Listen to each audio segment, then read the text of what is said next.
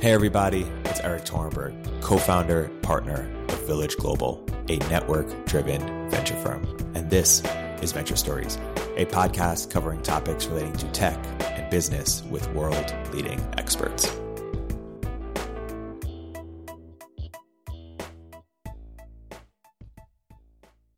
Hey, everybody, welcome to another episode of Venture Stories by Village Global. Uh, we're here today for an episode of Crypto Stories with uh, special guest Jarrod Dicker, CEO of Po.et. Jarrod, welcome to the podcast. Thanks. Happy to be here.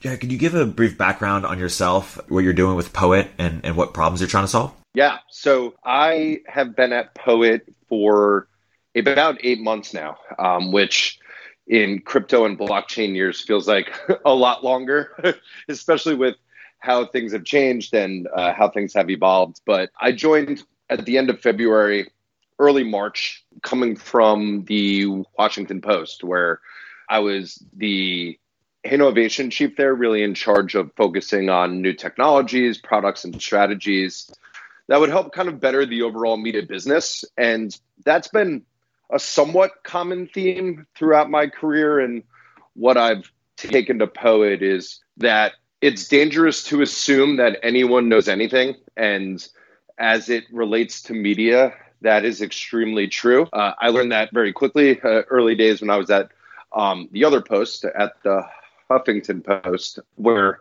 we were thinking about new media models and came up with the concept for native advertising, and then really started to rethink what web publishing means and do you even need a website and what should the relationship be like with a Facebook and Google, um, which we got somewhat wrong because, as you can see now, if you uh, follow media, uh, there's a huge ownership issue, uh, both in terms of content ownership and IP ownership, but also uh, how media companies made money. And a lot of that value has gone to the platform. So, my kind of focus and interest has always been around, right? How can we build a better economy for media, even more broadly, right? How do we build a better economy for creators. Um, being a journalist myself in the early days, doing a lot of music journalism, I actually got into this business because I needed to make money, right? I wasn't making any money, even though I was getting noticed and doing a lot of cool things and interviewing a lot of great musicians and artists. Uh, it just wasn't a feasible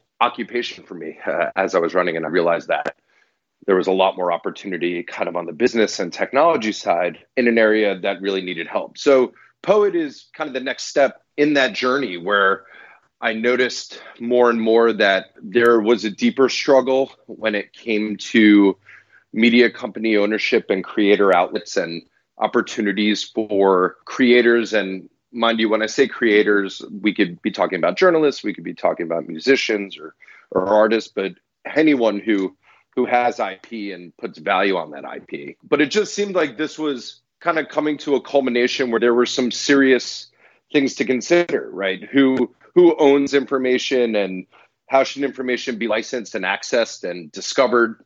Who sets those rules and why are those rules set? And that kind of drew me closer and closer to Po.et and this idea of decentralization and this idea of interoperability, which we'll get into, which I think is a huge component for what's happening in the media and creator space right now, which is how can you create in one place and take that value and reputation with you wherever you go, which is now somewhat owned by the platforms and the media channels themselves. Um, but what are the tools, you know, technically that we could build uh, that really start to open up a new ecosystem for the creator? And Po.et is where we are trying to figure that out. You know, building building that plane while in the air but it's the place where I think we could figure it out because the underlying architecture and philosophies that it's built on is around openness and around individual ownership and individual IP. And again, at kind of a protocol level, being able to start building the horizontal layers that applications and people thinking more vertically can build upon can really start to open up some new opportunities and things that hopefully have never been tried or tested before. Yeah, so so success for Po.et, you know, if you if, if you're successful, you will have you know create an economy where journalists and creators will be able to make a living doing their work. That's basically the goal of the Po.et. Yes. So on Po.et, and I have this discussion often, right? Like if these if these decentralized protocols are successful, you're kind of out of business, right? As a manager of the protocol, because the network itself manages the protocol and everyone else who is now participating in it. So our success can be going out of business in two years, right? So that it's kind of self-managed and network owned and we start to run and manage applications and services on the protocol. But yes, I mean the the main goal here is to really build tools and accessibility points for all creators, right, to be able to simply within their everyday workflow, right, be able to start to manage and own their information. So for a journalist, right, that could be the articles they create, it could be the reputation behind those articles. So where else have they authored and what is their background and what is their source philosophy and fact checking for someone doing music, that could be where they're being streamed or who their record label is and what company is best representing them and where they're booked. But really start to be able to build this open ledger, right, for information that's tied directly back to those creators. So that hopefully, right, the information and all the works that are being put on Po.et could either be taken and used, right, for existing platforms like Google and Facebook or other places where people discover right art or information uh, to be able to use right this notion of reputation and ownership to help those algorithms. Or which i think many of us in the space um, and how a lot of us are thinking is what are the new applications going to be built on right what are the new ways where you will discover uh, journalism art right what is the future of the media company and we want to be able to provide kind of the base layers for those new um, media economies, right? Whether that is for journalism or maybe image licensing and sharing. But again, kind of all boiling down to that central theme of people seeing value of doing it here because they could build reputation against themselves as an individual and not necessarily have to give their IP or too much ownership away early on. Yeah, so my sort of very high level view of what's happened in, in journalism, you use something we think of it, is basically that, you know, especially local newspapers used to sort of have a, uh, monopoly is not the right word, but like you know, something like a monopoly on both content and distribution in terms of, you know, the only way people could, or the best way for people to get educated on what's happening in their town, you know, pre-internet was to read their local newspaper, and the best way for advertisers, or if not the only way, to reach local local audience was via was also via local newspaper, and that the internet sort of shattered both of those both of those things, and and then also combined with everybody becoming their own a curator, a journalist, or blogger, mm-hmm. and, and forcing us to question what's what's the real market value for for these creators. And so I, I think the response has been things like Patreon and Stratechery, where it's you know subscription based content models, and those things don't don't involve the blockchain or don't need a blockchain. So my question to you is where am I incorrect or incomplete rather in my um,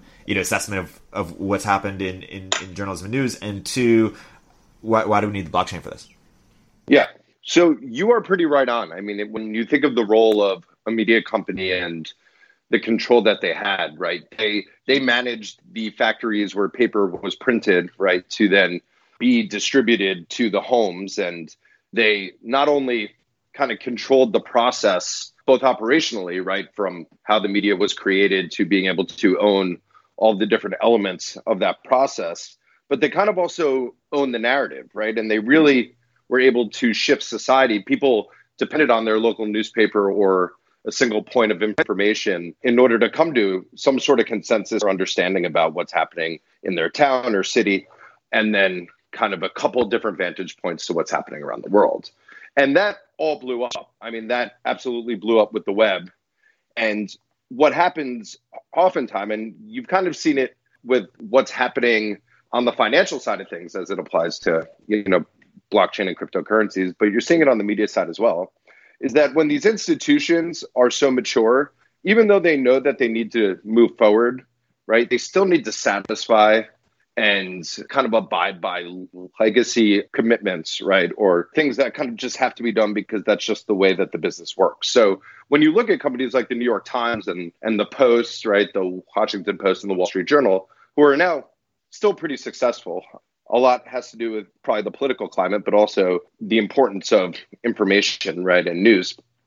in a world with misinformation, they still need to kind of accommodate, right, their printing business and their legacy businesses and their existing reputation. And they can't really just start over. And what you've seen with Facebook, right, and Google and Snapchat and Apple News, and then these kind of new areas of monetization like Patreon, right, and tipping or bundles and subscriptions, kind of like what Cheddar and Jon Steinberg is doing, is that the newer media companies that have new investment and don't necessarily have too much legacy baggage can make bets, right? And not just make bets based on their content, but make bets based on their business. Like, how can I best position my company for a world that is completely distributed and living on Facebook and Google and not necessarily be distracted or held down by the way that we used to do things 20 years ago. And I think you've seen like a direct example of this with the post, right? The post pre Bezos and post Bezos. And the post Bezos post was a place that I was a part of, an amazing place to be because we had the opportunity to be able to look forward and have the investment to make bets, right? And create new opportunities that could help sustain the existing business and our journalism, but also build new opportunities for the next era of the web, which for the Post was becoming a software as a service business and creating Arc Publishing and, and Red and other things where now the Post is a huge business selling and licensing software to companies all over the world. So when it comes down to like why blockchain right? Which is the first question that I always get when I talk about these things. I think it's just really important to identify the root causes of what needs to be fixed, you know, rather than kind of just masking symptoms. And you, again, kind of see this today where people are saying, hey, you should pay for journalism, right? Journalism is valuable, it costs money. And no one's really arguing that, but no one really knows what that means. And what's happened within media companies, you know, in particular, because they've been around for so long is that the practices that they've worked within and have helped enable and helped evolve aren't things that the outside world necessarily knows. And and those could be things like how content is actually created where the opinion section within a newsroom is completely separate from editorial. And that's something that if you work in news you assume everyone knows. But if you talk to anybody outside of news especially if you see reactions on twitter when certain articles are published and people are saying this is fake news, they don't know that that is an opinion article and not someone right who is writing that within the newsroom that it is something from the outside. So where I think blockchain becomes extremely interesting as it applies to media and information and ownership is not necessarily how people are just getting paid, right? Because I agree with you there in the examples that you give with how Ben Thompson is making money and how others are making money. You're just basically replacing fiat with cryptocurrencies and and maybe anonymizing them so you're able to fund different news sources if you so choose. And if you do not want that to be public, like there are some interesting use cases for it, but it is essentially the same thing, right? You you are paying for something as a one to one. And what I think is the most interesting application as it comes to blockchain is well, how do we get to this root cause, right? How can we start to prove and show value in the work that we're doing, right? The the kind of reasons and rationale behind why we say journalism matters and costs money and the work and things that go into it and frankly things that we can't quantify right like media success today is traffic and page views and referrals and clicks and users and signups all things that if you subscribe to the washington post have no affiliation with why you subscribe to the post, right? Like I don't subscribe to the post because they have 100 million UVs and they're now profitable and they went all in on Facebook Instant, right? I subscribe to the post because it's a news source that's curated by Marty Baron, someone that I trust that has over 100 years worth of reputation, right? But those things aren't quantifiable. Yet those are the reasons why you read, right, the Washington Post. So blockchain introduces a new kind of positioning and a new value proposition for these media companies to basically flip the script, right? And not necessarily have to build within the confines of their current structure, but kind of knock down the foundations and really redefine the work that goes into this, right? And by using blockchain and the notion of immutability, right, and having a record, you're able to put all content and information, right, on the chain so that it cannot be manipulated, changed, or go away. So that in itself is valuable, but that's not the core value. The core value is now how can you start using incentive mechanisms, right, or token mechanics to start making certain things verifiable, right? How can you start to really expose the work that's going into these sort of articles, right, or things created by media companies that should have the direct correlation with why someone would subscribe or an advertiser would pay or the reputation directly tied to it. And like this is a huge thing that media companies already talk about when it comes to marketing. Like the New York Times released the Donald Trump expose at the end of September. And their biggest thing is that they had three investigative reporters working on this for the past year and a half, which means that they invested a lot of money and a lot of work went into it. Yet that content is valued exactly the same as a viral video from BuzzFeed on Facebook, right? Even though that might have taken five minutes to create. So, blockchain introduces this new mechanism of having everyone kind of recorded and cataloged on the same ledger immutably, right? That cannot be changed or shaken. And then really being able to build incentive mechanisms that could pull out this information so that people could really start seeing, right? What is valuable? How much work goes into something. Is this thing properly sourced right? How can you start exposing the ingredients behind the information in which you're about to consume before you consume it? And this is the real power here and what really kind of changes the dynamic because then we're able to actually start to quantify right the efforts that go into a given work and the values that we keep saying are why you should subscribe and why information is important and really start to expose those in a not fox guarding the henhouse approach but a decentralized approach that really lets everyone see the same information and better understand exactly what goes into a given work. And again it's something that i've been calling proof of effort because i think in media it's always been what are the end results? What are the proof of the results which have been counterintuitive to why media should be paid for and why media is valuable. If we could start putting allocation and focus on the efforts, then we flip the script, and who knows what sort of economy could come out of that. Yeah, and so is the idea that you know uh, writers will sort of receive sort of like royalties or almost for for for their work. Like, h- how will this work in practice?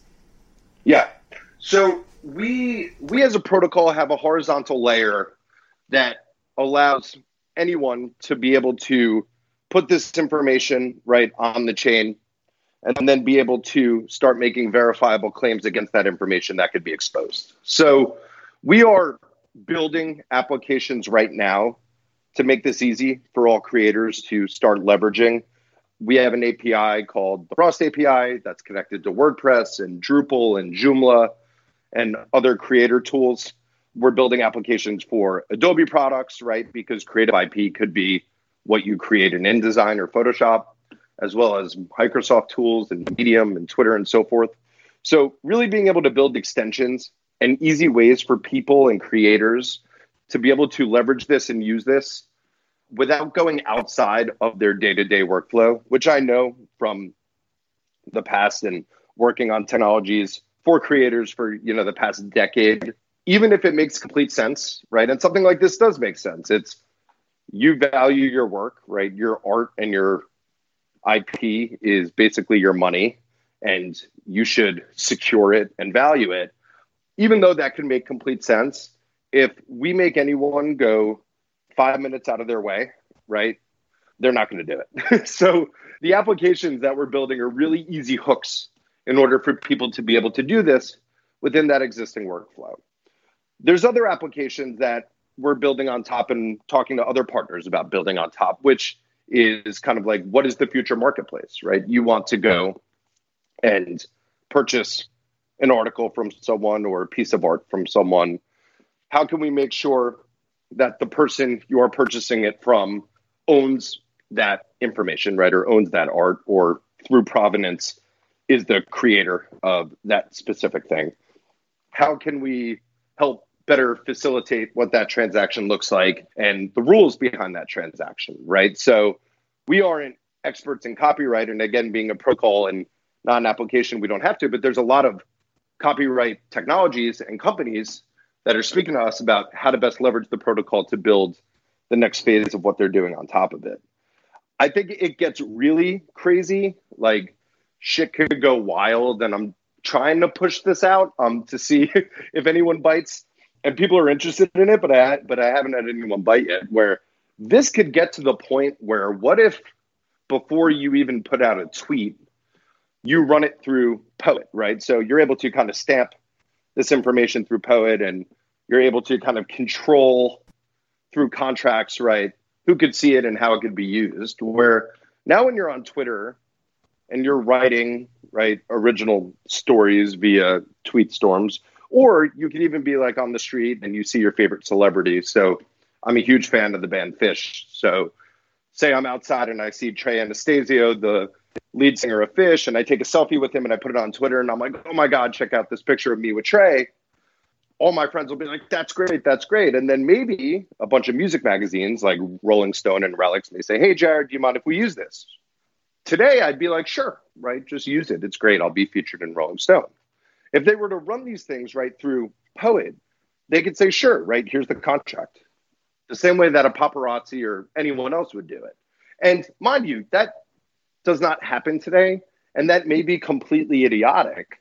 But when you look at all the new IP and information that is just being thrown out there, right, on Twitter and other places, if you are able to start managing and controlling how that is used, then again, maybe creating these new economies does open up the same way that if anyone wanted to license your work, it could really open it up. So I don't necessarily just think, I guess, to go full circle on your question, I don't just think that we need to build new marketplaces in order to do this. I think that being able to guarantee IP security and then being able to structure it where everyone could kind of control how it is used and how it is seen will open up new opportunities on existing platforms as well. And our biggest thing is how do we make the hooks extremely easy so that anyone could jump in here and start doing it? And then we want to be able to learn from how they are using it and how they are building it because that's where I think the fire really begins. Give a, a concrete example of that in terms of like where does the drop off happen now? Like, let's say I write an article, you know, it goes viral on, I don't know, Twitter or like uh, or Facebook or like where, where is the drop off really happening right now in terms of where people are losing from not securing their IP for for writers and how might that be different in a Po.et world? Yeah, that's a great question. So so there's a few scenarios. I mean, one scenario is people are always looking for contributors, right, or new content. So let's say Forbes has a huge contributor network where they are constantly looking for new creators, right, and writers in different parts of the world. How do they vet those writers? How do they know those writers are actually submitting the content that they say they're submitting? How do they know that the content that they're submitting to publish, let's say on Forbes, hasn't already like already been published in the New York Times and elsewhere? There really aren't mechanisms for that currently, right? The mechanisms are we basically have a drop off and we have a couple people, like human people, on the desk to try to review this information. So in this case, right, and how these things change is what if you're able to kind of open up a contributor network where people have to create an identity, right? And that identity is tied to their work. And whatever they submit and where they've submitted in the past, all of that history is somewhat transparent. And now they're not just creating content, right, and submitting it and looking for places like Forbes or elsewhere to kind of freelance and license it. But now all of a sudden, right, they're looking at a company like Forbes as the jump off, right, for them to start building credibility and reputation and content for this sort of licensing. So this could open up opportunities for how you embrace and look for creators, right? Say the Post doesn't have a bureau in Syria and something happens in Syria and they need a photo journalist and editor on the ground, right? Or else they're going to have to license or contract that coverage from another media outlet. The p- process now is very, very like year long vetting of making sure that the people say they are who they are and that they will be reliable and they will be there. Well, when you start building identity tied to reputation, right now the post has the opportunity to reach out and kind of see through transparent means who this writer is, what they've created, are they there, and are they reliable? So, those are kind of real use cases today where we are having active discussions with um, people who are actually creating and the platforms you know who are looking for these creators where they see huge opportunities for that to be able to ensure identity as it ties to reputation and be able to help build and grow together by connecting those two dots.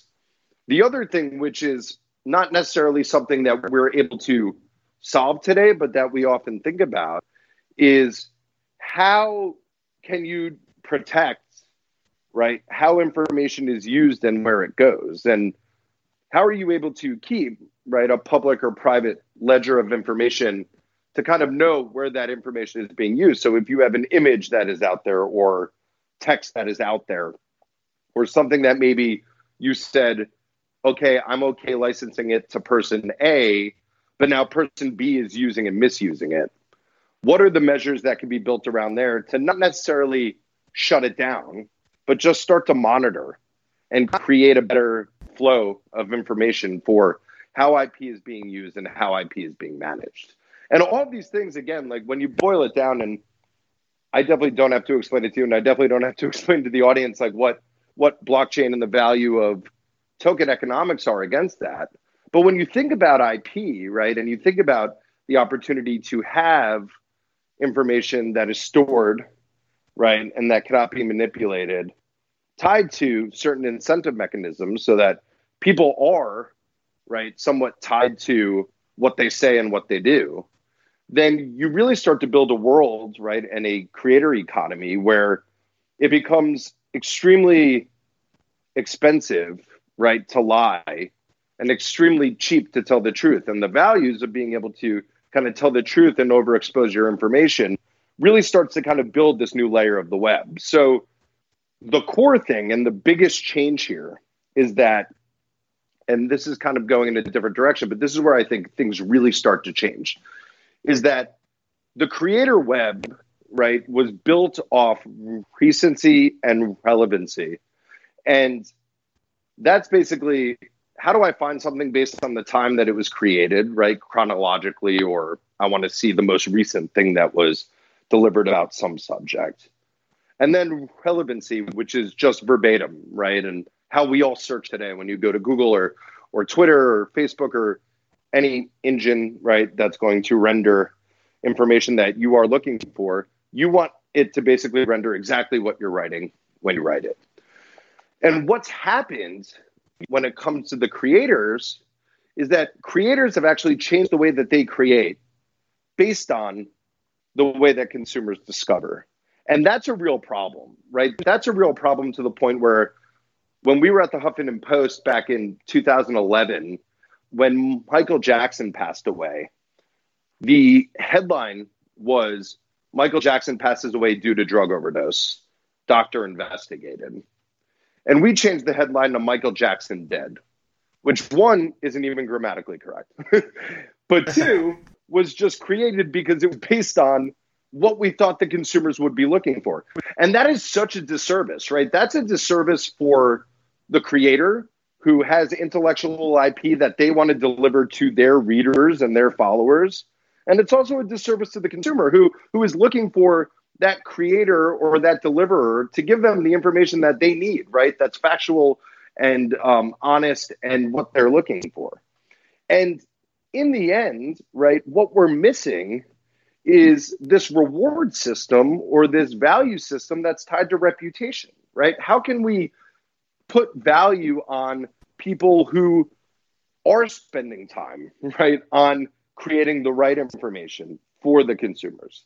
how can we start exposing right kind of like this web nutrition based on reputation so that when you are looking for information or sifting through it you are now able to kind of get the ingredients behind which you consume and see, oh, who is the author of this and what are the sources that were used and where was this originally created and who's paying for this content and how much time did it take to create this, which may be interesting for certain consumers, but it will definitely be interesting for certain algorithms that are really looking to help identify information versus misinformation. And in the end, where I think this really becomes impactful, no matter what, is people, right? People will always smoke cigarettes and people will always drink and, and people will do whatever they want to do because people are free to make whatever decision they want and put whatever they want within their bodies. But there is value in exposing certain information for people that may be looking for deeper knowledge as to what is in a cigarette, right? Or what is in alcohol or what is in, you know, a Philly cheesesteak. And that is where I think this becomes extremely powerful no matter what, which is we're not necessarily saying we should be curators by using reputation and tell people what they should be seeing. I think that's why we're in this filter. Like, I think that's why the filter bubbles are swelling and growing more and more. But what we're saying is we're just exposing on an even playing ground the information behind the information. So if Alex Jones wants to make his authorship verifiable, he could and should. And that is true, right? He is the author of this InfoWars video. And if he wants to expose his sources that he's using, which, you know, maybe completely ridiculous sources, then he can. And if he feels that that's beneficial for him to overexpose kind of what's going into his work, then he could go for it, right?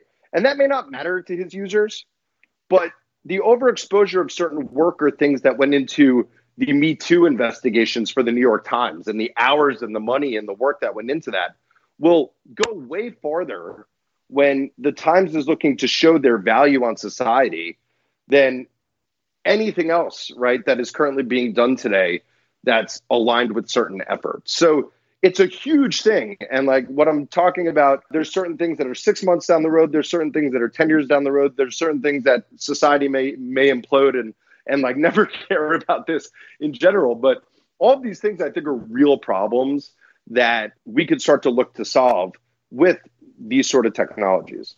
So you just wrote this. We just touched on a little bit, but you wrote this piece in Token Daily about reputation and identity. Can you unpack a little bit what you were trying to achieve in that piece? And, and for people who haven't read the piece, what, what was your, your main points from it? Yeah, so I tapped on it a little bit, but what what has really attracted me in general to this space again because I've I mean I have an interesting career in general. I really wasn't supposed to be where I was at all of my stops and then I end up kind of like figuring it out and being able to push through and kind of lead that way. I mean, I literally went from kind of journalist to product lead, you know, to engineering to marketing and now, you know, just kind of running a blockchain company with no uh, prior experience, let's say, building blockchain companies, right? And to me, there's just something so obviously missing on the web and you know in society in general and that's this notion of reputation and reputation as it applies to identity right is something that exists and has existed on the web before and you've seen it exist when it comes to people creating things with links and how SEO kind of served as a curator of those links and allowed us to find certain things in Google and Microsoft and others building algorithms around the information that you should find, right, based on a bunch of different signals. And and that was very reputation based, but doesn't necessarily tie directly to identity, right? And can be misused. The second kind of era of you know web reputation was really in social, right? And that was your ability to sign up on these platforms and distribute your content everywhere and build your own following and engage directly with communities, which, for better or worse, kind of blew up in a way, right? When it comes to reputation. And you see this with Twitter, and people not necessarily have to align with identity. And I hate the term, but fake news, right? And the spread of misinformation and the links that are most popular, right, on Facebook and Twitter and elsewhere, may not necessarily be the most reputable links, right? But again, to kind of talk out of both sides of my mouth, in both the first phase with SEO and the second phase with social, I don't necessarily think that it's the job of these platforms to be arbiters of the web. I think that they're working towards doing those things, and I think that we've seen a lot of mistakes come up, right, and and serious issues that have come out of those mistakes. But they weren't built right for defining reputation and being arbiters of certain information the way that we now in society are looking for.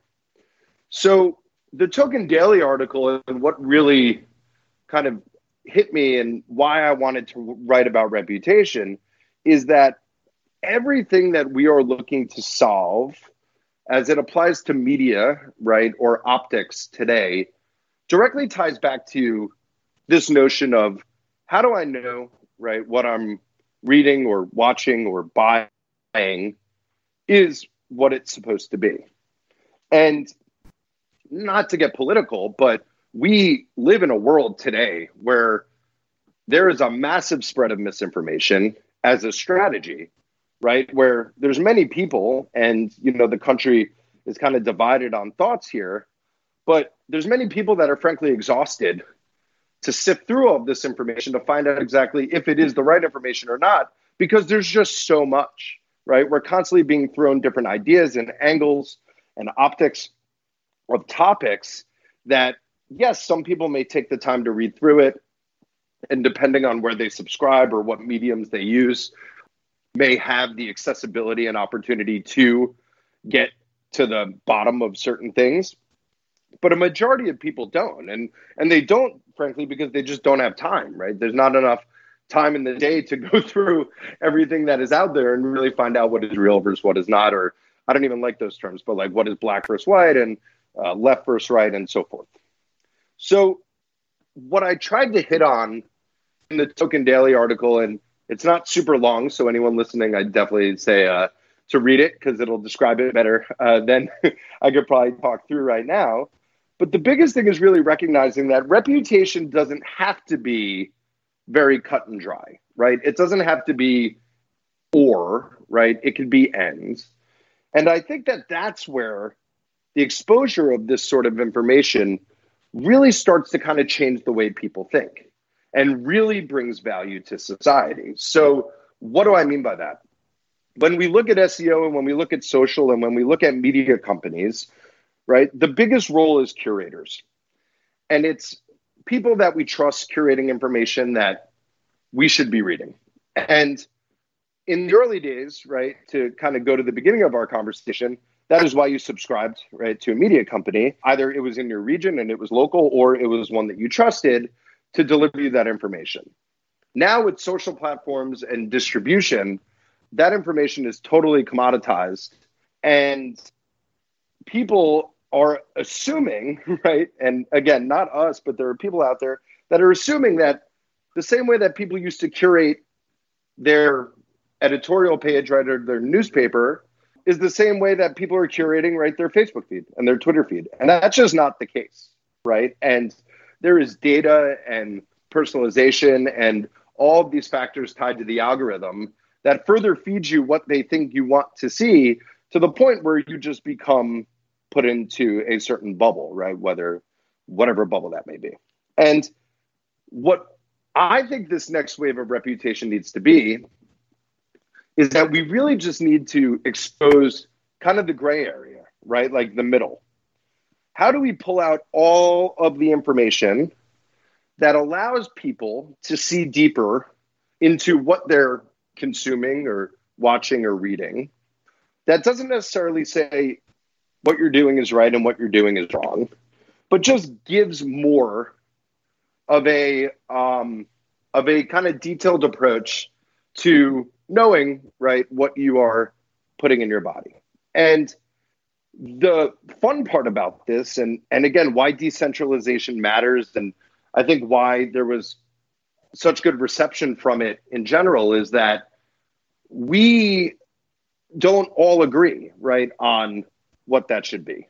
And we don't necessarily want other people to kind of dictate what that should be. However, what we are excited about and able to do is that if we could kind of seek providence and seek certain information, then we could just make better decisions, right? And when people who are creating this content, right, or creating this information have their reputation directly tied to it, then they are held accountable, right, for certain things that are being said and certain things that are being done. And exposing of this information allows them to somewhat go deeper. And this just kind of really, really opens up an entirely new sort of space for people to just start thinking about, right, how they gauge information and where that information goes and how they curate and who they read and what they trust and all of kind of what we were talking about earlier the economies behind media like tipping and subscribing and purchasing but really getting to expose a new layer right of information that hopefully right may not make everyone stop smoking right or stop drinking but the people who were seeking for something new are now actually able to find it and better understand it than before, where they were just being fed and delivered kind of the information that was already preset and preconceived for them, you know, to be consuming. Yeah. And what do you think are the um, the biggest bottlenecks right now to sort of uh, the vision you've outlined? Yeah, I mean, there's there's a lot. I mean, I think I think one thing that I see as it applies to the platforms and media in general, and while it's not apples to apples, I think it's important to recognize is that the information age is kind of in like the Napster phase. A lot of people I talk to now don't remember what Napster is, but if anyone who does remember Napster, I think with Napster, it was in like if you look back, you're like, well, Napster was great because it was free, right? And people wanted free music. And if you remember Napster and and and the product, the product actually sucked. I mean, the like there were so many artists, right, that I thought sang songs that they didn't sing because of the mislabeling, right, of Napster and how it was uploaded and the quality of music was bad and songs that were meant to be three minutes were cut off at like two minutes and 41 seconds. Like the experience wasn't great, but Napster was great because it was really the only way to get that information and that music in your hands at that time. Now, we could have just stopped there and assumed that no one will ever pay for music again and no one cares about the quality of music. And even if a song is cut off, they don't care because it's free. But we didn't, right? And I'm glad that we didn't because we actually created a better economy that is built around kind of reputation and trust and knowing that the artist that you're looking for actually created those songs and you're actually getting the full song. And while Spotify quality isn't the best, right, it's better than Napster. And you're willing to pay for that service because you're willing to pay for something verifiable and better and a service that you know, right, what you are getting is um, what you paid for and what you're looking for. We're kind of in that phase of thinking right now as it applies to information and misinformation in general, but especially media. And the biggest hurdle is that people are looking at the media economy right now and saying, people don't want to pay for content, right? They're never going to pay for journalism. People don't care about what is real and what's not, right? Like today, there's conversations that fake news is just going to exist and who cares because the people who believe in fake news are always going to believe in fake news and what's the worth so when i talk about reputation right and this idea of exposing information and basically building like a nutritional label for the web everyone loves it but they're like do people care will they care right so that kind of slows things down in the sense that we're still working towards it and a lot of people working in the open web are working with us and working towards it. But not every media creator or long tail creator is on board. And I think if you kind of associate it with what I was mentioning with Napster, what we'll see by exposing this sort of information and getting a lot of people to start working on it is that we will be building new tools, right? And new economies and new ways to not just pay for information, but start shifting people's perception of what they want and the services that they pay for in order to get that information. So that's kind of where we're at now, where people are still convinced that the information age, or especially media companies and the media age, is dead and and no one cares, right? Because people are just reading whatever they want to read and no one cares about the facts, or that no one wants to pay for media or journalism because they just get it for free, right? But what really needs to happen is we need to spend some time and expose what makes this information premium and what we could do to help show that value in a meaningful way and then build the applications and the functions right that are going to deliver that to kind of take us from our napster moment to our spotify and beyond type moment which i 100% believe is totally attainable because these are things that we need right? And as a society we cherish and we love and they're brands that we love and it's information that we need in order to keep a democracy going right? And and facebook and google and other platforms that are kind of struggling with these issues right now are also saying we need these things. So it's just going to take a lot of people to agree which i would love to happen sooner rather than later but it will take time to convince people and that's kind of where we're at today. And talk a little bit about how you see things playing out. Like we're looking out, you know, five years out, ten years out. Are we going to see? And if you look at the media players. Are you going to see a great consolidation? Are you going to like all these niche, you know, media sites? Like, will they will they be able to exist and, and be profitable? Yeah. What you, or is it all going to be individual? Like, what are your thoughts on how mm. how it's going to shake out? Yeah, it's a great question. I think about this every single day because I'm sitting on both sides now. It's like with a lot of the stuff that we're building at Po.et, everyone's like, who are your media partners? And I realize, wow, sometimes what I'm talking about is actually disintermediating the media companies. So that could be a huge reason why uh, all of the long tail creators are on board for this. But, you know, the media companies um, are somewhat nervous about it. But I think 100% you will see consolidation. What I think you'll really start to see, and my prediction is, and I'm using a lot of music metaphors today, I'm realizing, but similar to like the artist and the record label relationship, I think you'll start seeing from the writer or the producer and the media company relationship, where right now these media companies are struggling to get advertising dollars because there's just a lot of media companies out there for advertisers to choose from, and it's a data game. And now they're all running to subscriber dollars, but that'll be the same problem because subscribers only have so much money, right? So unless you massive bundle or consolidate, it just is not going to be able to sustain everything. But I think what you'll start to see is that media companies will really start to understand and acknowledge what their future role is.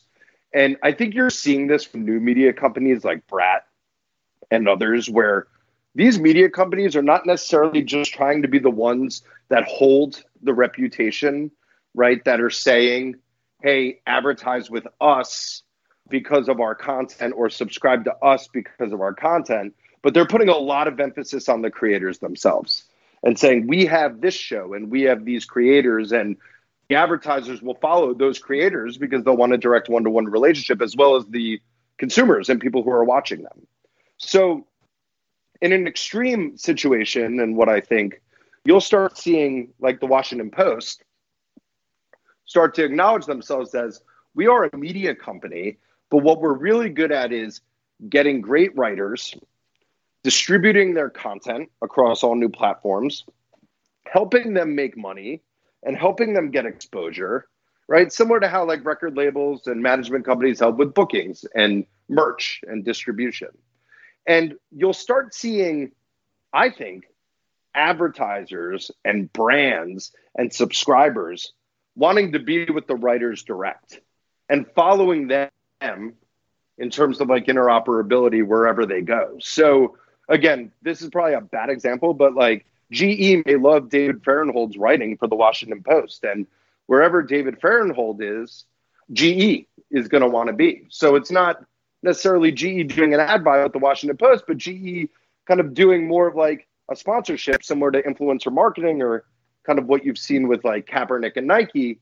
And that relationship is extremely powerful. And that's powerful for the media company to own that creator um, and distribute that creator. But that's also extremely powerful for the brand, right? To be able to have direct relationship and and see that direct value, kind of knowing who they're working with and who's representing.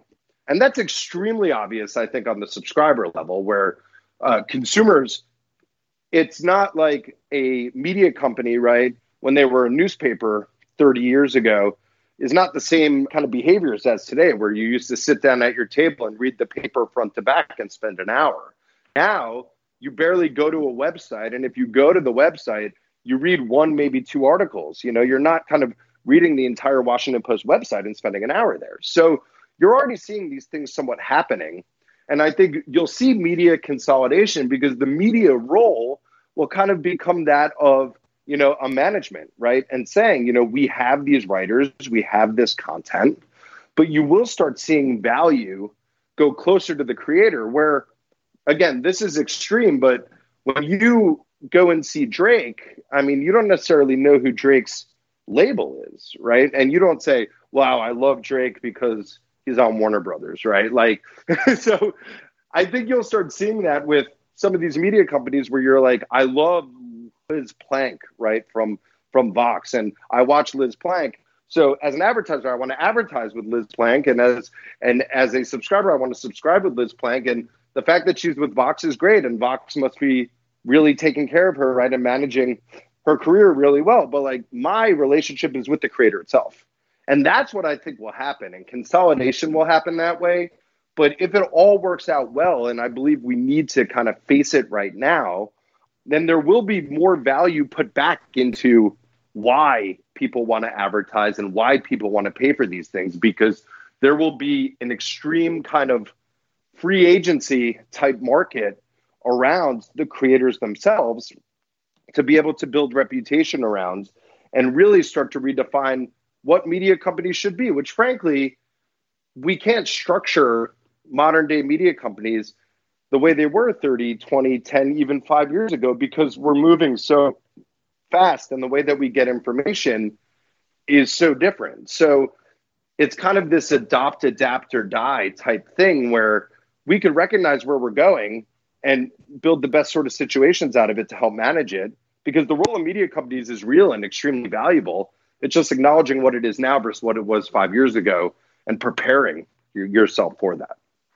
Yeah well one thing we haven't talked a ton about is the like big and like facebook amazon yeah apple google I mean, is there a world in which they take way too way too much of this uh, of, of, the, of the media pie yeah, I mean, I think that's right now. or any, honest, yeah, any more than they have. I think.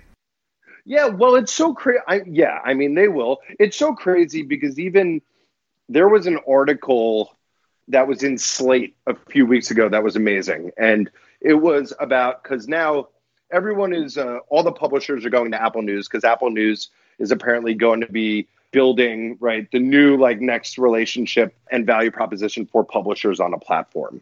And the article pointed out that, and it was Slate, that an article on Slate that gets 50,000 page views makes more money for Slate than an article on Apple News that gets 6 million page views. And that's crazy in general. Wow. Yeah. But what's more crazy is that it's self inflicting for these publishers, right? So I've been going through this the past 10 years. When I was at the Huffington Post, and the example I gave earlier, we were all about winning in SEO. We were all about winning in social. That's frankly how we grew so fast through network effects and sold to AOL, right? And being one of the first and most major new digital media properties to sell. But it was all about giving it away, right? And then we built RebelMouse around that whole notion. And, and at RebelMouse, we launched the Dodo and a lot of social viral sites because it wasn't about owning your IP. It was about delivering your IP and distributing it across the platforms and being where your consumers are. So publishers always opted in to do this because this was the future, right? And even though we were giving more and more away, we were okay with it because that's what the consumers were and this was the future.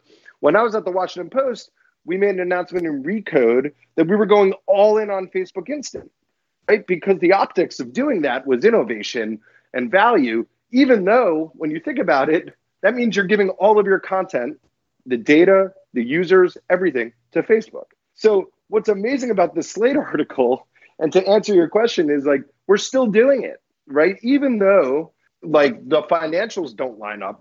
50,000 page views on a Slate article over 6 million on a Slate article on Apple News makes less money. We still do it because of the optics and we're still giving it away because I really believe that these media companies, one, don't want to acknowledge their role and they should be confident in their role and confident in their IP. And I also think that there's this beat down notion of them saying, well, this is just the world as it is now. And why do we keep fighting it? So they keep kind of going back. And yes, the platforms change. And you saw this with Google AMP and Facebook Instant and Snapchat Discover and Apple News. And they always go all in and they pull back. And I think that they'll continue to do it sadly. And and the hold that the platforms have right now is very huge and it's scary for publishers but they keep doing it because there's a relevancy and there's also value in new audience, right? And reaching, I think they're called centennials now, right, on these different platforms. But what it's also doing in an interesting way is pushing towards this future that I was laying out for you. Because if you were looking at the media companies giving all of this information and creator IP over to the platforms, and you see how the platforms manage influencers, right, as a one to one relationship and advertise against those influencers and, and pay against those influencers, then it is kind of being set up the way that we think it's going to be, where yes, there is value for these media companies, but if they continue to kind of give this information and their content away to the platforms, then eventually their role needs to change. And identifying that role is important. But I do think I do think that it'll further um, extend. I do think that it's extremely dangerous, especially now. I'm able to talk freely about it. When you work at a media company, you don't necessarily feel that you could just scream from the rafters how you really feel. But I think in this case, what we see and what's been proven is that it is a real problem, and bringing that back is valuable, but also really identifying what it is is valuable. And there is an importance in partnering with the platforms, but there's also an importance in owning right? Your IP and your relationship.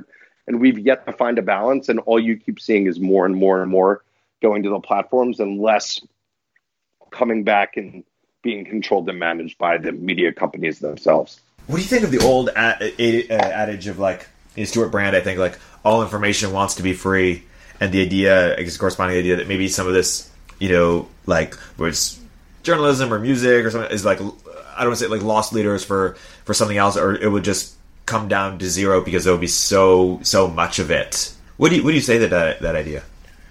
Yeah, I mean, I always challenge people that say the media model is dead. Like when people are like advertising and subscriptions are dead, I think that's bullshit. I think there's just too many media companies, right? So, and I think you've kind of seen that with what's happening with consolidation, and I think you've seen that with smaller media companies like Skift and Bustle and others that that are doing just fine and operating beautifully because they're operating within the confines of their business and not giving too much away and also managing the relationships well. So I think that the models could still exist. I think that that age of over information was extremely prominent, you know, during the HuffPost era and when Business Insider was growing up and BuzzFeed was growing up. It was really about how quickly you could move to report on an article that was just reported, right, and win in the page views and win in the ad dollars even like the New York Times Fred and Donald Trump tax expose that came out, it was, I think,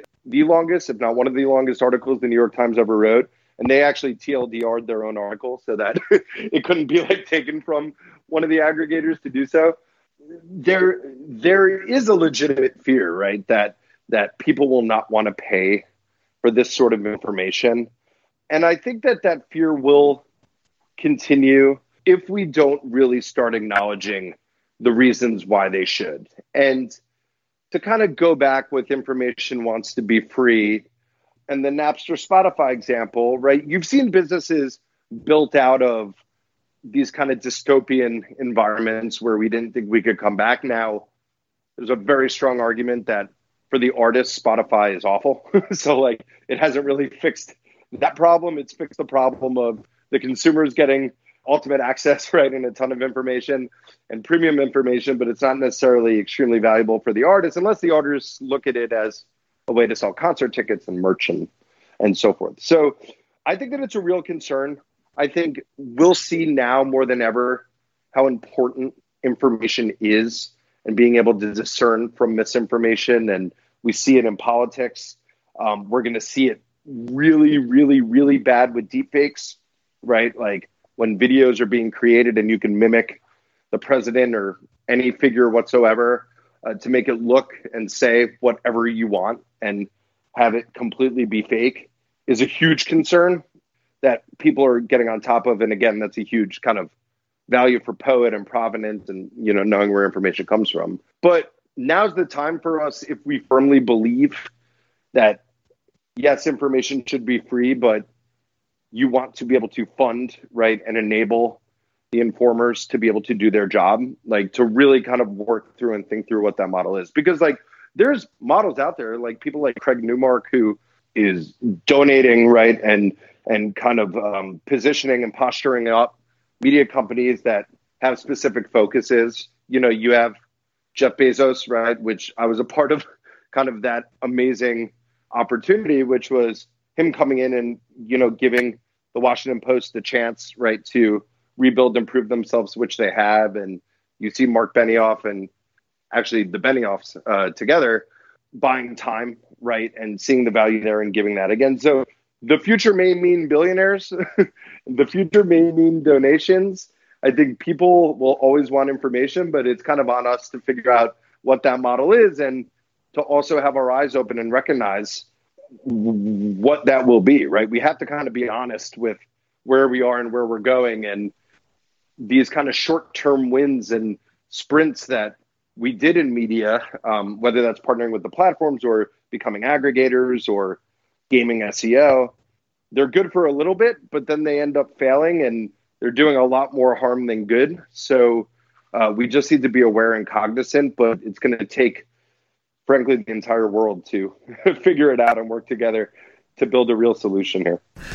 Totally. Maybe the last question: Can you uh, share any thoughts you have on like going back to identity and reputation as it relates to like pseudonymous or uh, you know, pseudo anonymity as really like future? Like people have multiple identities like anon- anonymity like what, what do you think there?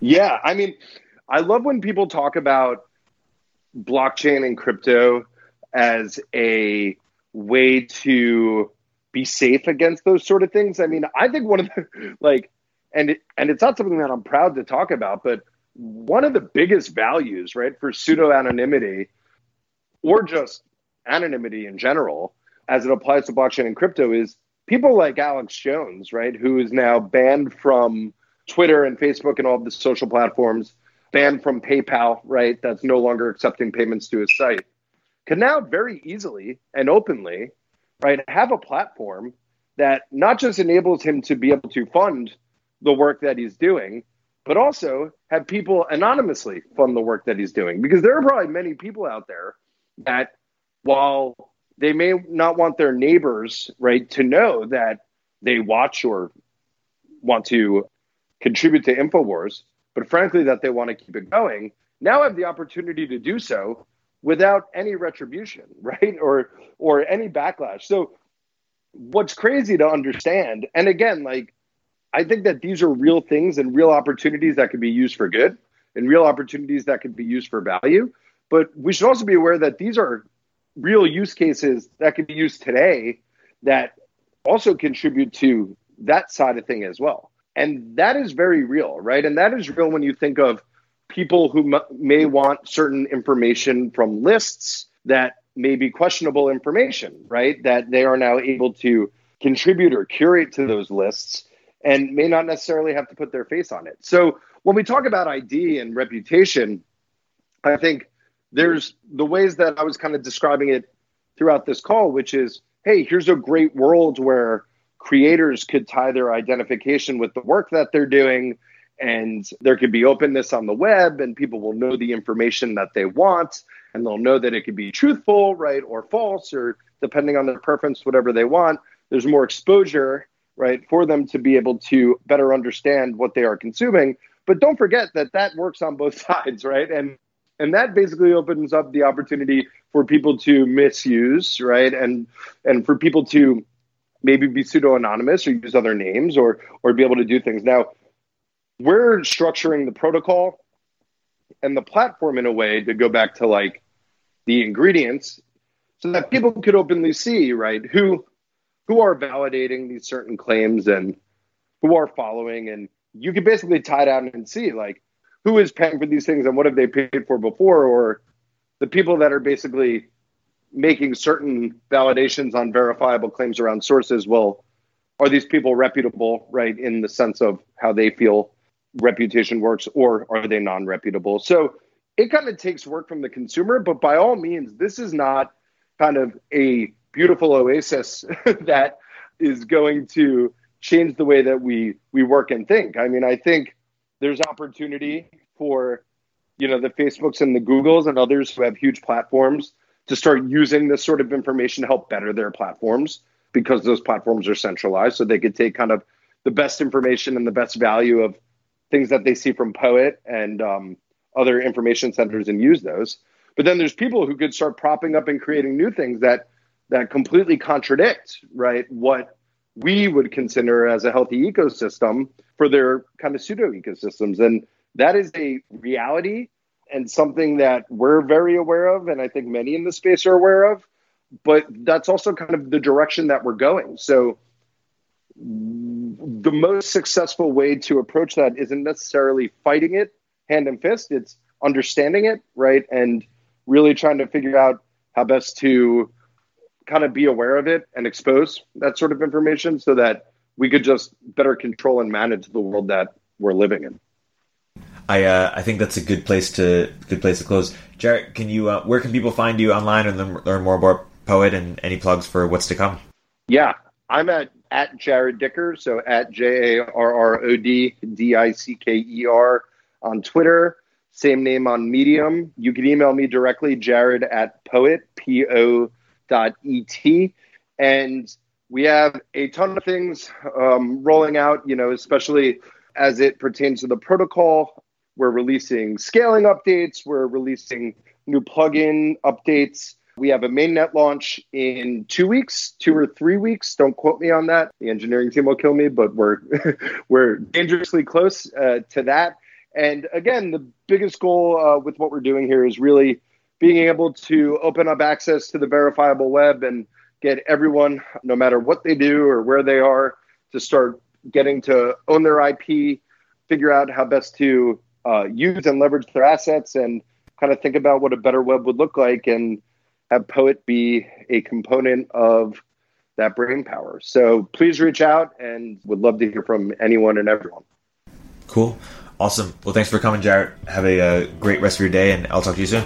Fantastic. Thanks, sir.